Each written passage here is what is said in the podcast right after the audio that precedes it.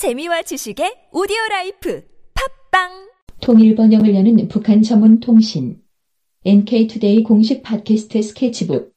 144회 방송을 시작합니다.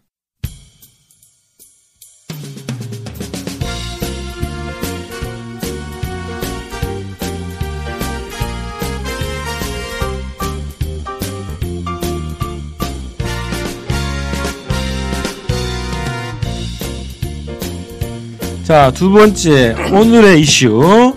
어, 지난주까지 우리가 일본, 어, 그, 일제시대, 어, 강정기, 이 역사적 사실을 북한 교과서는 어떻게 다루고 있냐, 이 얘기를 해오고 있었는데요.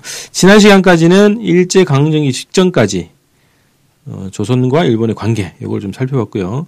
자, 오늘은 본격적으로 일제 강점 기간, 이것에 대해서 어, 북한 교과서 어떻게 다루고 있냐 이제 이런 얘기를 어, 해보도록 하겠습니다. 어떤 내용이 나오고 있습니까?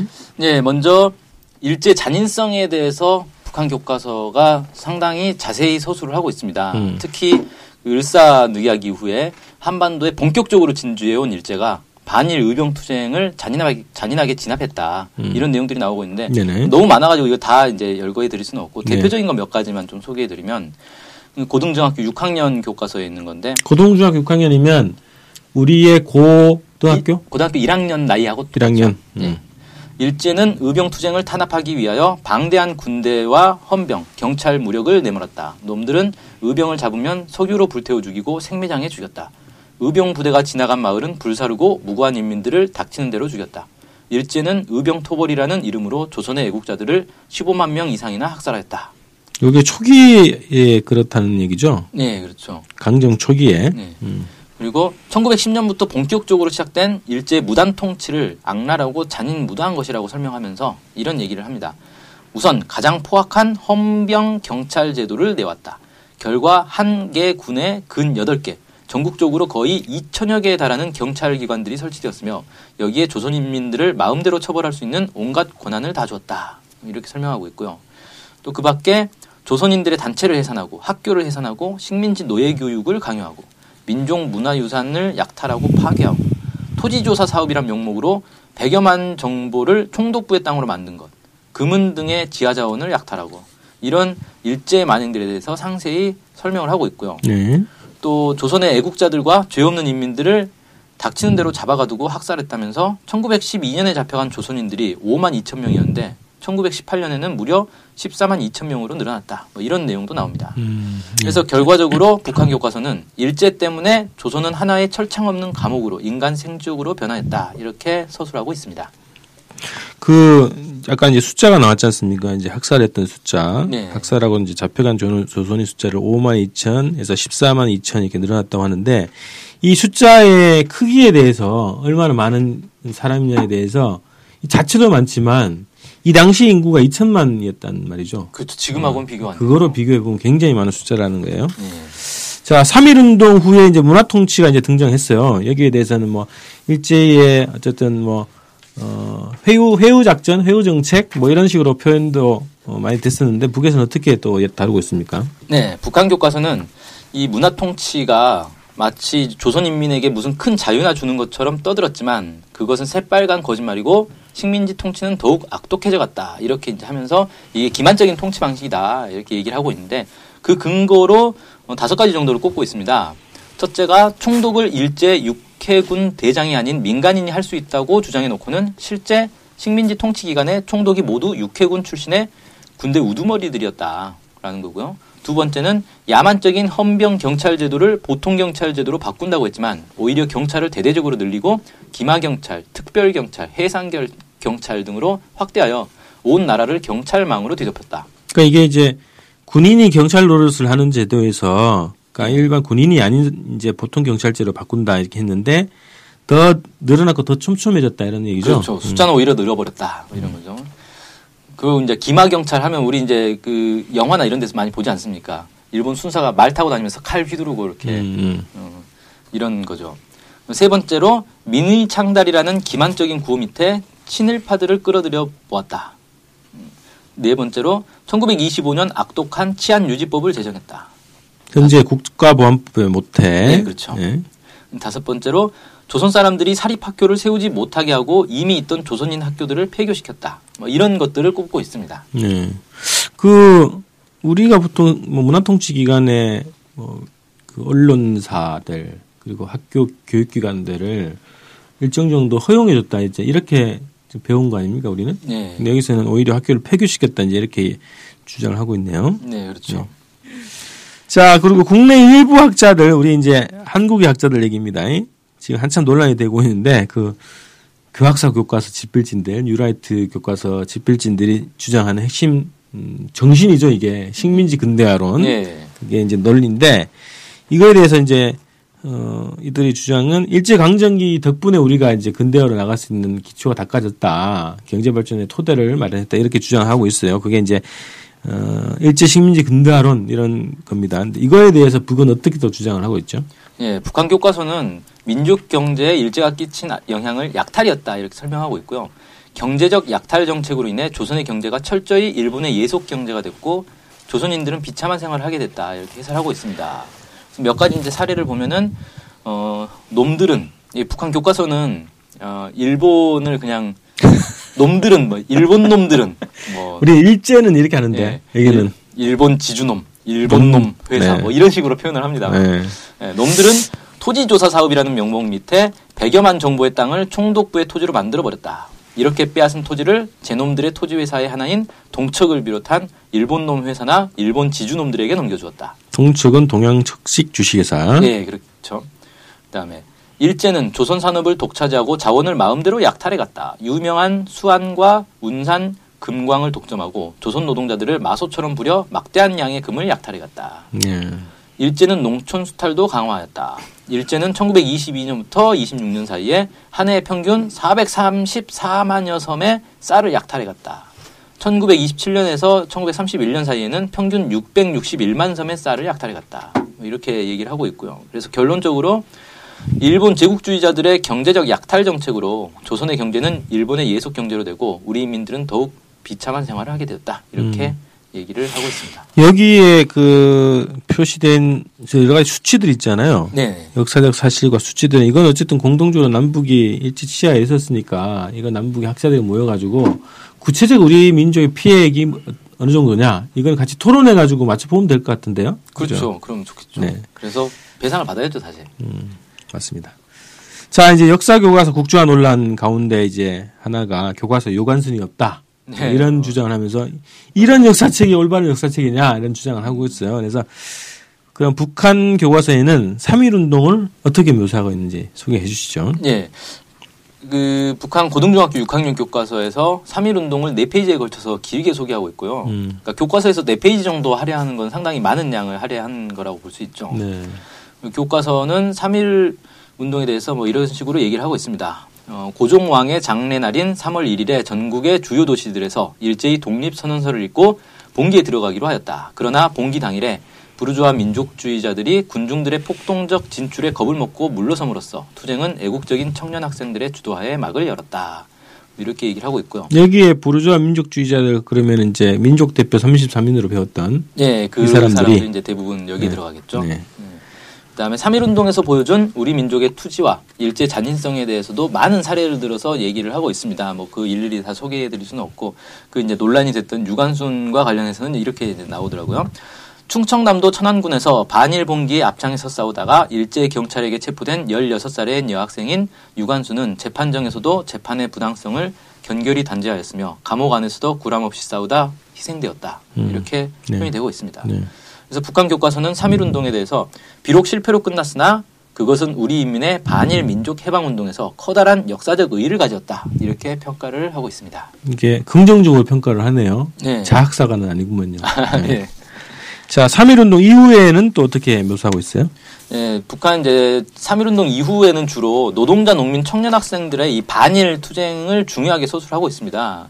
그래서 노동자 같은 경우는 1929년에 있었던 원산 총파업을 상당히 비중 있게 다루고 있고요. 그래서 그 파업 계기부터 전개 과정, 의의와 한계를 자세히 다루고 있습니다. 음. 또 농민들의 소작 투쟁이로 그 단천 농민 투쟁을 설명하고 있고 학생들 같은 경우는 1929년에 있었던 광주 학생 항일 운동 이걸 어, 소개를 하고 있습니다. 네. 자, 국내에서 또 논란되는 부분 중에 하나가 친일파 문제죠. 그 북한 교과서는 이 친일파에 대해서 어떻게 기술하고 있어요? 예, 북한 교과서는 친일파를 친일주구라고 부릅니다. 근데 우- 주구는 어, 개, 개죠, 개. 예, 그렇죠. 주인 따라 달리는 개인가? 예, 아마 따를 주자. 네, 따를 주 개구자. 그렇죠. 주인을 따르는 개. 예. 어. 그러니까 친일파라는 표현 자체가 국내에서 일부에서는 이 잘못된 표현이다라는 주장을 하는 사람들이 있어요. 왜냐하면 친일파라는 것 자체는 가치 중립적인 표현이다. 음. 그러니까 다른 나라와 친할 수 있는 거 아니냐. 그렇죠. 친, 친중파, 뭐, 진러파, 예, 친북파. 예, 친영파 뭐 어. 그렇게 그런 식으로 이거는 그냥 가치 중립적인 표현이고 정확하게 친일 매국노라 부르는 게 맞다. 매국노. 예. 네. 그렇게 이제 얘기를 하고 있는데 어, 북한 교과서는 이제 친일 주구다 이렇게 이제 표현을 하고 있어요. 네. 어, 이 교과서에서는 문화 통치 시기에 일부 민족주의자들이 어떻게 친일 주구로 변모해 갔는지 이런 것들을 좀 소개를 해주고 있습니다. 두 가지가 나오는데 하나는 민족 개량주의는 일제 식민지 통치를 때려부실 것이 아니라 그대로 두고 그 밑에서 교육과 산업을 발전시켜 민족의 실력을 키우고 민족성을 개량하여 민족의 자치를 실현하면 독립이 저절로 온다고 하는 반동적 부르주아 사상이었다라고 해서 민족 개량 개량주의에 대해서 상당히 이제 부정적으로 서술을 하고 이게 친일로 이어지는 음, 결국 변질된 그런 사상으로 보고 있고요. 또 하나가 3.1, 3.1 인민봉기를 계기로 부르주아 민족운동은 전반적으로 쇠퇴 몰락하는 길에 들어섰다. 그것은 독립군 운동이 흐지부지 되었으며 부르주아 민족운동의 상층 분자들이 반일 독립운동을 집어치우고 일제의 품속으로 기어들어가거나 다른 나라에 가서 매국 매족적인 책동을 감행, 감행한 데서 나타났다. 라고 해서 3.1운동 이후에 이제 부르주아 민족운동이 쇠퇴하니까 그 지도자들이 이제 자기들이 힘이 없으니까 결국 친일로 변절한 거 아니냐. 뭐 이런 식으로 서술을 하고 있습니다. 음, 교과서 전반을 뭐 보지는 않았지만 어쨌든 지금 얘기하는 거는 그런 흐름에 대해서 이게 구체적인 인물을 지명하지는 않네요. 예, 예. 여기서 보니까. 자, 친일파 중에서도 예술인들이 많이 있죠. 우리 교과서에는 뭐 이광수, 최남선, 서정주 뭐 이런 작품들도 그대로 또 여전히 뭐 시험 문제도 나오고 교과서도 예. 실려 있는데 북의 교과서는 어떤가요? 예, 북한 교과서에 소개된 작품들은 모두가 명확하게 반침략, 반봉건 투쟁과 나라의 자주 독립을 위한 투쟁을 언급한 작품들만 소개되고 있습니다. 음. 그래서 구체적으로 19세기 후반에 민요 녹두새, 의병가요, 의병대가, 안중근의 시 만세가, 3.1운동가, 독립운동가, 3.1 만세가, 창가로 독립가, 그 외에 박은식, 주시경, 신채호, 장지연 등 애국 문화운동가들의 작품 이런 것들이 주로 소개가 되고 있고요. 그래서 사실 한국에서는 좀 낯선 작품들이죠. 제목도 약간 낯선 네. 제목들이고 그리고 1920년대 이후에는 신경향파와 사회주의 사실주의 문학들의 제목이 많이 언급되고 있습니다. 대표적으로 최서의 탈출기, 현진건의 고향, 한설야의 황혼, 조명희의 낙동강 들어보셨나요? 어, 예, 이름은 들어봤네요. 네. 이런 소설들이 당시 조선인들의 비참한 현실을 적나라하게 그린 소설들이라고 합니다. 음. 이런 것들이 주로 소개되고 있다. 이렇게 얘기합니다. 음, 그럼 친일파들의 작품들은 없다는 거예요? 그렇죠. 자, 그 밖에 또 소개해 줄 내용이 있으면 소개해 주십시오. 북한 교과서에서는 당시 역사학자들의 민족 역사 연구를 비중 있게 담고 있습니다. 그래서 한국에도 이제 널리 알려진 역사학자로 신채호 선생님이 있죠. 네. 특히 이제 신채호 선생에 대해서는 역사를 떠나서 애국심을 구하는 것은 눈을 감고 보며 다리를 벌, 버리고 달리겠다는 것과 같다. 이렇게 하면서 나라를 위하여 다리로 뛰고 목으로 노래하고 뇌로서 생각하여 머리카락이 서게 하고 피눈물이 흐르게 하는 것도 역사 교육으로서 하야 한다. 이렇게 열렬히 주장했다. 이렇게 음. 기술하고 있고요. 눈을 감고 보며 다리를 버리고 달리겠다? 다리를 벌리고 달리겠다? 아 버리고 다리, 버리고? 네, 버리고 음. 다리 없이 달리겠다. 음. 그 정도로 말이 안 된다. 음. 역사 없이 애국심이 어떻게 나오느냐. 네네. 네, 이런 얘기인 거죠. 음. 그래서 북한 교과서에서는 어, 신채호 선생의 조선 상고사, 짤막한 조선의 이야기, 이충무공전, 을지문덕전 이런 것들에 대해서 소개를 하고 있고 박은식 선생의 한국 통사에 대해서도 이제 소개를 하면서 이 민족의식과 애국심을 높이는데 이바지했다 이렇게 설명하고 있습니다. 음.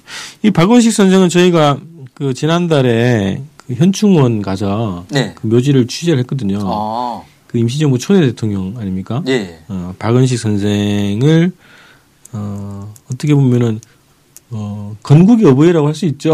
그렇죠. 사실상 어, 예. 우리 헌법에 보면은 음. 임시정부를 임시정부의 법통을 이은다고 하지 않습니까? 네. 그래서 그 임시정부의 초대 대통령이라는 것도 제대로 잘 안 알려져 있고 이분의 묘소가 현충원에 있다는 것도 잘 안 알려져 있고 어, 어, 그렇죠. 그래서 이- 이분 묘는 그한 여덟 평 좀 될까? 그런데 어, 박정희는 거의 한 천 평 가까이 되고 천 평. 예. 와. 이승만은 한 500평 정도, 아. 뭐그 정도 되는 거예요. 그래서 거기 가보면 이제 아 이 나라가 지금 친일파가 이 권력을 잡고 있구나 이걸 한눈에도 볼 수 있는 그런 곳이더라고요. 네. 자 신채호 선수 많이 뭐 여러분들 들어보셨겠지만 조선 상고사가 가장 유명한 책 중에 하나고 또 네.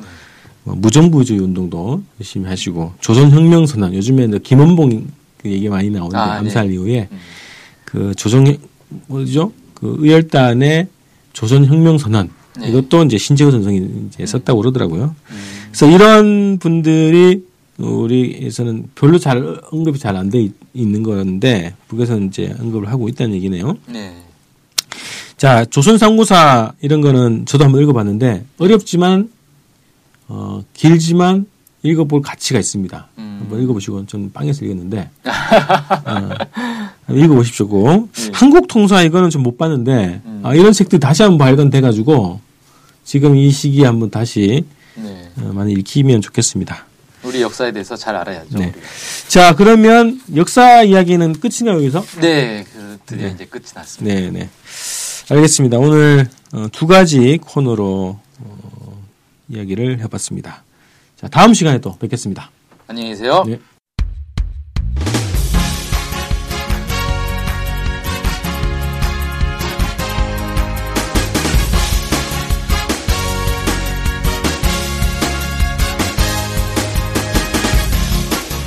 팟캐스트 많이 들으시나요? 그럼요. 구독하는 방송만 10개 정도 됩니다. 와, 와.